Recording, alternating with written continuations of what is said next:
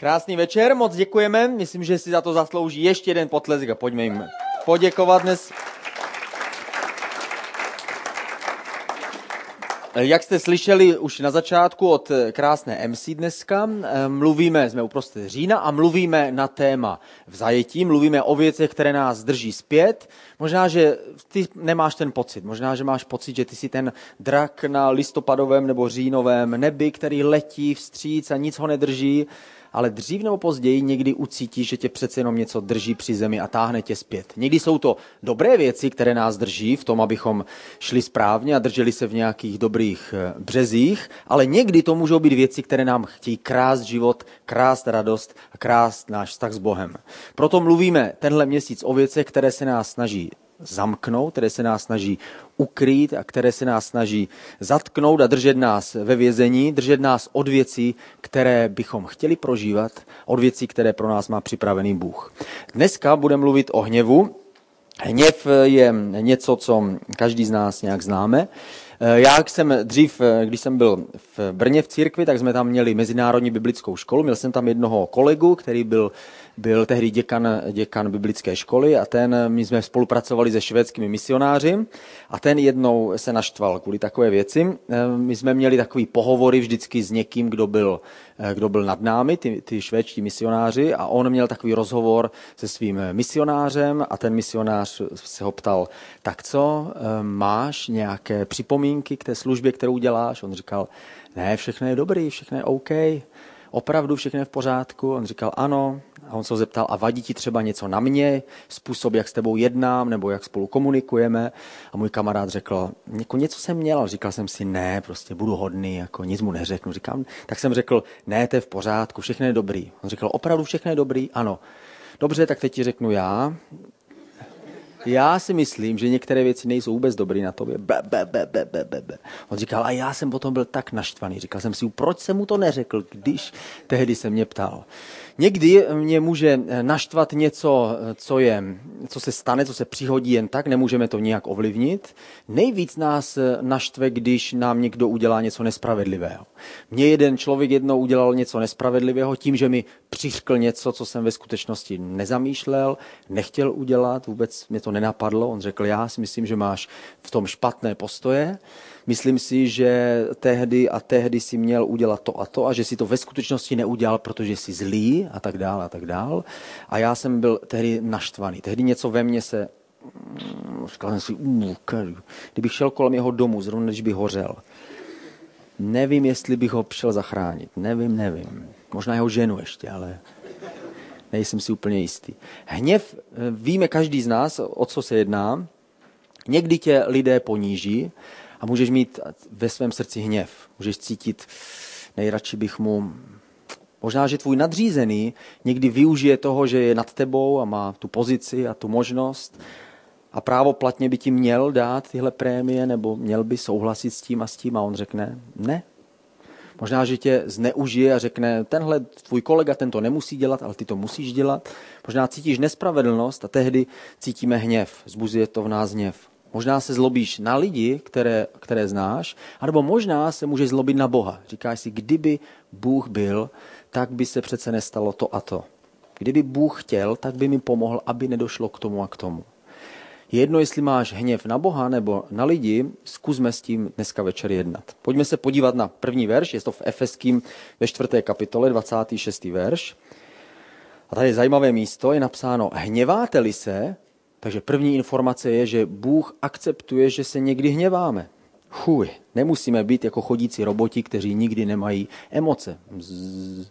Jako jsou takové nové trendy ve výchově, že děti se mají trestat jenom bez jakýchkoliv emocí. Prostě dítě něco provede a otec, otec robot k němu přijde zzz, a provede trest. Emoce patří, patří člověku a tohle místo říká, hněváte-li se, tak nehřešte skroťte svůj hněv, než slunce zapadne. Tady se o hněvu mluví jako o něčem, co je jako kůň, který se utrhne a který může způsobit něco špatného. Mluví se jako o něčem, co se může vymknout kontrole. Samo o sobě se hněvat není problém, ale můžeme, pokud ten hněv necháme delší dobu v našem životě působit, může to přinést něco negativního. Můžeme začít hřešit. Hněv se řekne, řecky řekne touha, nebo znamená to stejný výraz jako touha. Je to jakási impulzivní reakce. Je to emocionální reakce na zranění nebo na chování druhého člověka. Je to reakce na zklamání, je to reakce na něco, co vykročilo z hranic, ve kterých to mělo být. Proto lze mít zlost na někoho, nebo lze se roštílit a lze nehřešit. Aspoň to je to, co říká v kontextu tohle místo.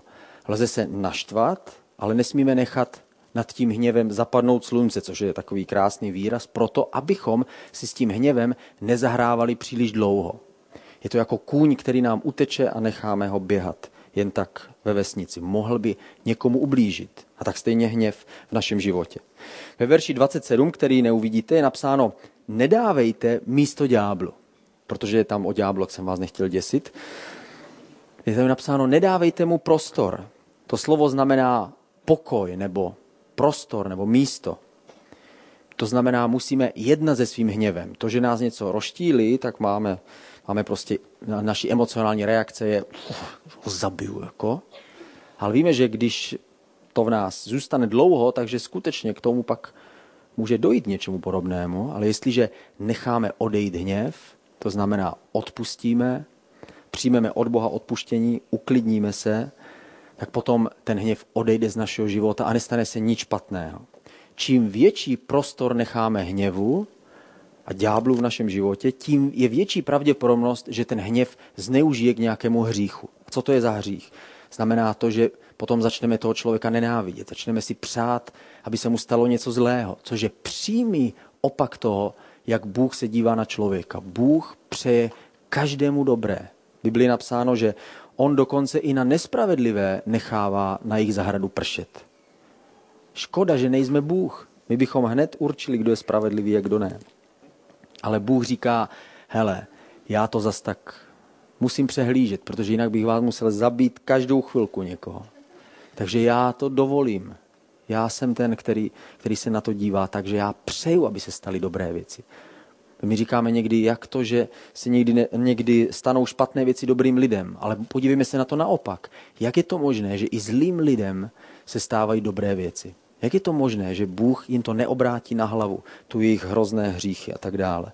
Protože Bůh přeje dobré věci, pokud je to možné. A stejný postoj máme mít my. Jestliže hněv v našem životě zapustí kořeny, pak začínáme přemýšlet špatně o druhých lidech. V Genesis ve čtvrté kapitole, už jsme o tom mluvili trochu minulou neděli, je ten příběh Kaina a Ábela.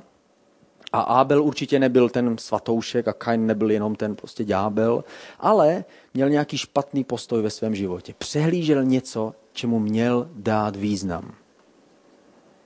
Hospodin tedy řekl Kainovi, je to šestý verš, proč se zlobíš? Proč máš skřivenou tvář? Co pak tě nepřijmu, když budeš jednat dobře, říká v, v tom dalším textu. Bůh viděl ten hněv a říká, tohle může dopadnout špatně. A my víme z toho příběhu, že to nakonec dopadlo špatně. Jestliže nad svým hněvem nevládneme, nedokážeme ho si s ním poradit a ovládnout ho a vypustit ten papinový hrnec, ten tlakový hrnec, který je napěchovaný a uděláme včas psss, tak potom může opravdu něco bouchnout. Bůh chce, abychom svůj hněv ovládali stejně jako koně, protože jinak se může měnit v nenávist. Bible říká, že když někoho nenávidíme, je to stejné, jako bychom ho zabili. Ježíš říká, že ve svém srdci nenávidíš svého, svého bližního, je to stejné, jako kdyby. Protože kdybys mohl, tak bys to skutečně udělal. Takže musíme si dávat pozor, aby naše vlastní srdce nás nezradilo.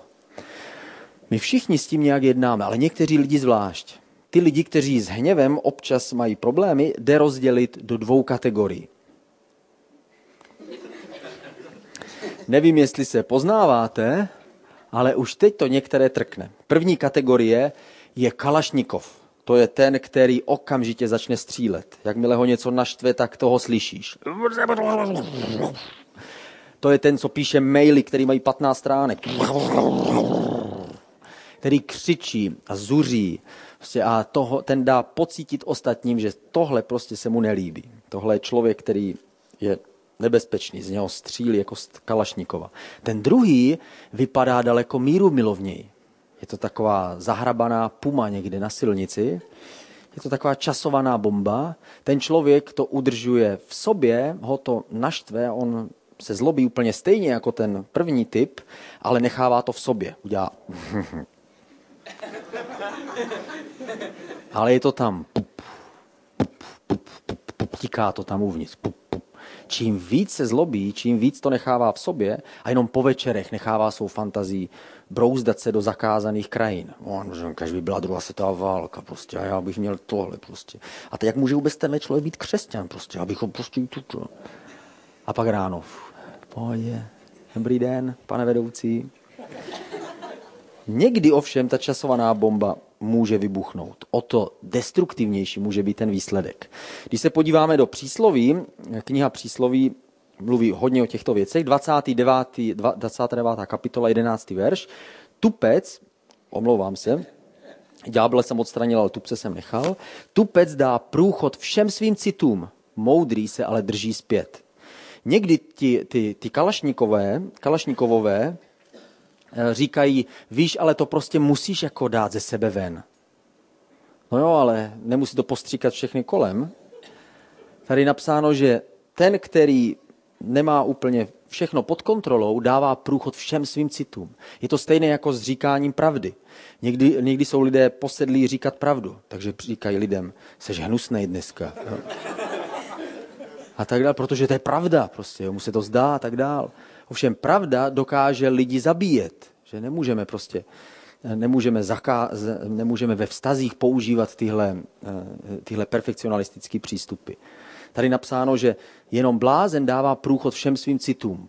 Protože jestli kamarádi s Kalašnikovem, který ti to udělá třikrát, tak pak už se pravděpodobně nasytil toho přátelství. Už další výstup asi nepřežiješ. Jako znova budou lítat talíře a prostě ty ženy, co se prodávají a prostě všechny ty slova, které jsou uvnitř toho člověka a je to tam. Ale moudrý člověk se drží zpět. Ten prostě, když už chce začít střílet ten kalašníkov, tak ještě ho stihne zastavit včas. Takže to udělá jenom puf, puf, puf, puf. Hmm. Četl jsem příběh jednoho kazatele, který se setkal s jedním mužem a ten mu řekl, musím ti říct svůj příběh.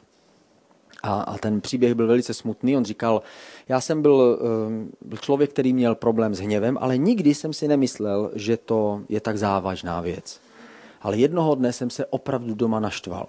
A naštval jsem se tak moc, že jsem trefil pěstí moji ženu a trefil jsem pěstí svoje dítě.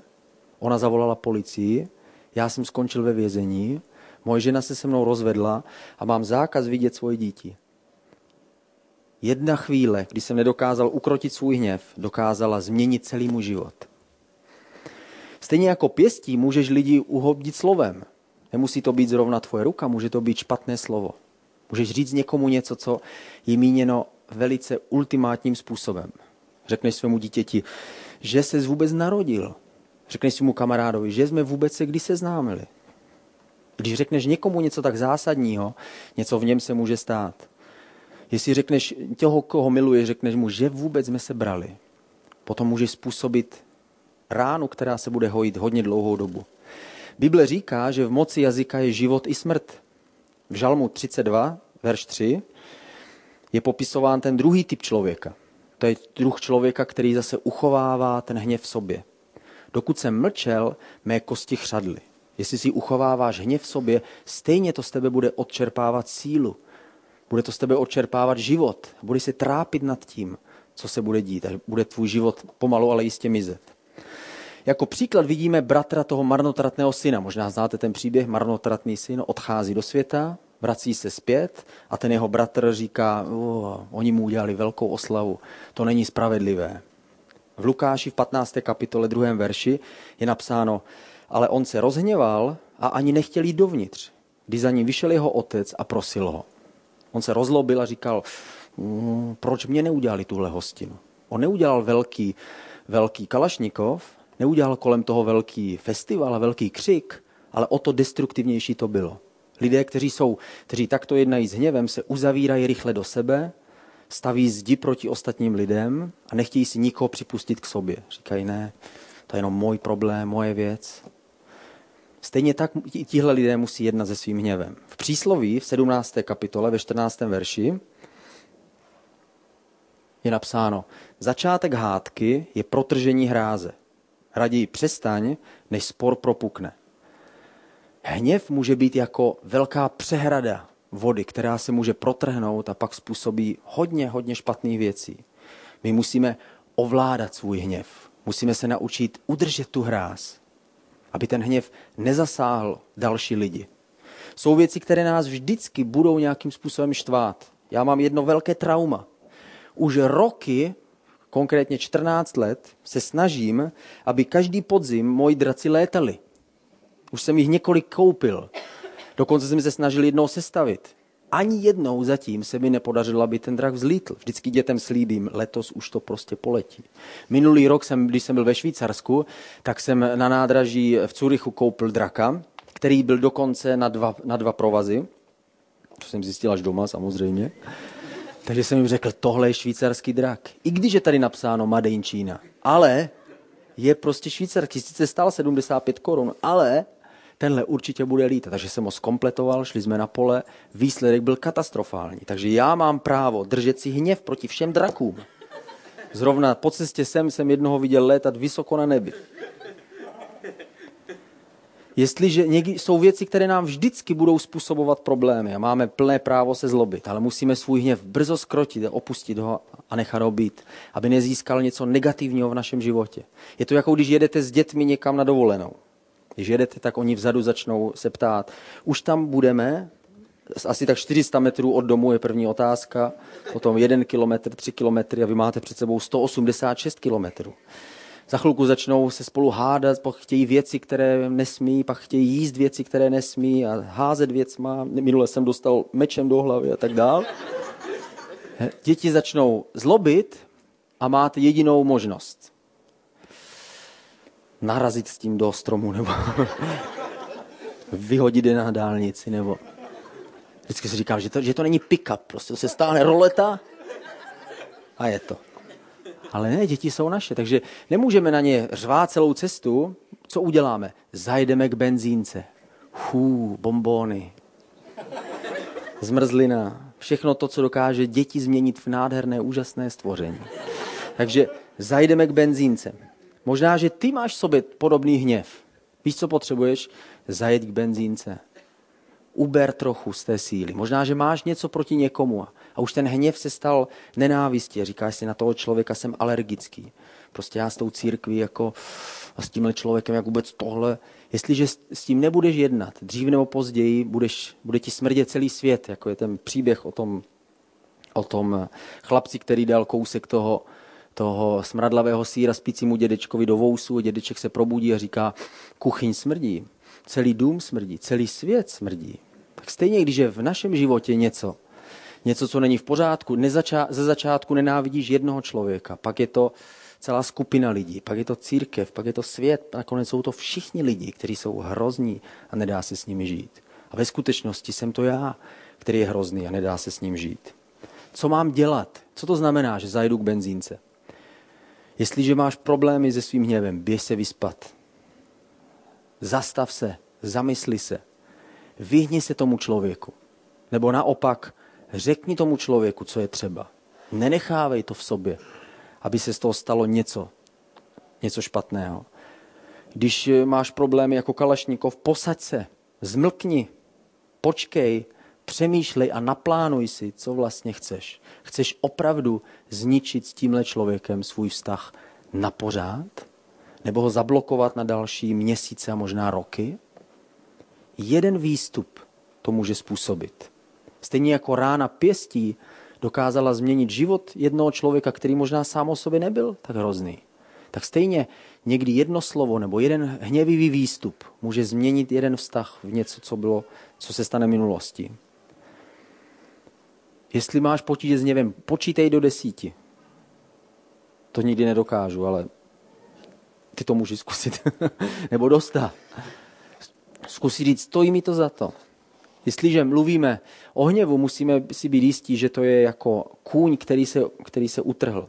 Já jsem z vesnice, Jednou se tam takhle utrhl kůň, to bylo ještě v 19. století, a když běžel ulicí, tak byste se mu nepřáli přijít do cesty.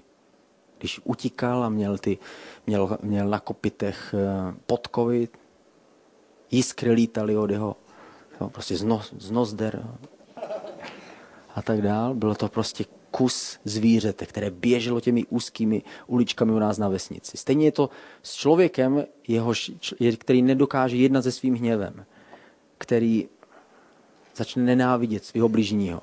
Ten je jako kůň, který dřív nebo později někomu ublíže, někoho zraní. Musí s tím jednat a vyndat to ze sebe ven. Ale existuje ještě něco, co, co, Bible, co Bible nazývá svatým hněvem. Je to hněv, který je pozitivní. Je to hněv na to, co zlobí Boha samotného. Jsou totiž některé věci, které Boha štvou. Bůh není jako ten robot, který vychovává své děti podle mm, mm, překročil z hranici, popálím tě. No, no.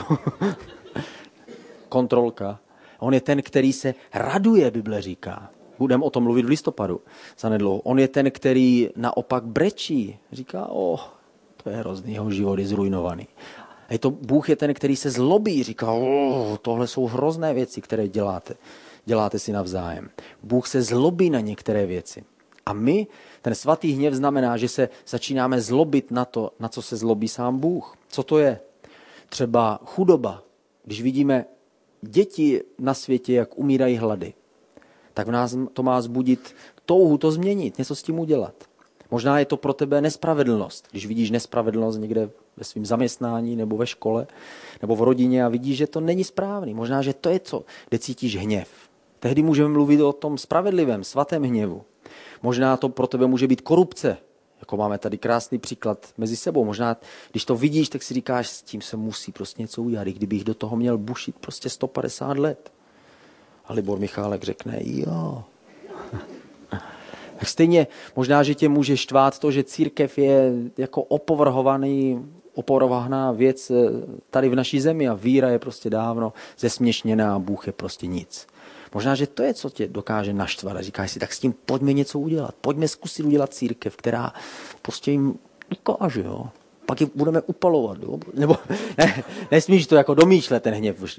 Ten hněv není proti lidem, ten hněv je proti nějakému špatnému jednání. V Markovi, v Evangeliu Marka, ve třetí kapitole, pátým verši, je napsáno, s hněvem se po nich rozhlédl, zarmoucen tvrdosti jejich srdce a řekl tomu muži, natáhni svoji ruku. A tady je, není psáno o nikom jiném, než o Ježíši. Náš milovaný Ježíš, vtělená láska, která chodila po zemi, tak tady se po nich rozhlédl s hněvem. A to nebylo takto. A tady bylo napsáno, hněvám se. Ne, on se, roz, on se rozlídl s hněvem. Řekl, jak to, že se tak tvrdí? Proč toho člověka nenecháte, aby si ke mně přišel pro uzdravení? Protože tehdy byl ten příběh, kdy ty náboženští vůdci řekli, ne, prostě teďka se to nesmí stát. Teď je sobota, snažili se mu zamezit pomocí náboženských, náboženských představ to, aby on uzdravil člověka. Ježíš se rozlobil, aby jeho láska mohla přijít k lidem. Možná, že ty se můžeš rozlobit na sebe. Možná, že si takzvaně promeškal příležitost. Někdy se musíme naštvat na sebe ten, tím svatým hněvem. A to je, když promeškáme správnou příležitost. Možná, že si tady se seznámil s někým úplně novým a viděl, cítil si, že je to člověk, který hledá Boha nebo hledá mu sloužit nebo chce ho poznat víc a říká si, ty tomuhle člověku by měl někdo pomoct. S tímhle člověkem by se měl někdo setkat. A ještě o něm tak dva dny přemýšlel pak dokonce se za něho i modlil, pane, a i za toho člověka se modlím, amen. A říkáš si, kež by prostě naše církev byla dobrá, někdo mu zavolal. Jo. A pak už na něho přestal myslet a možná už si ho nikdy neviděl a ten člověk už nikdy nepřišel. Můžeme to nazvat promarněnou příležitostí.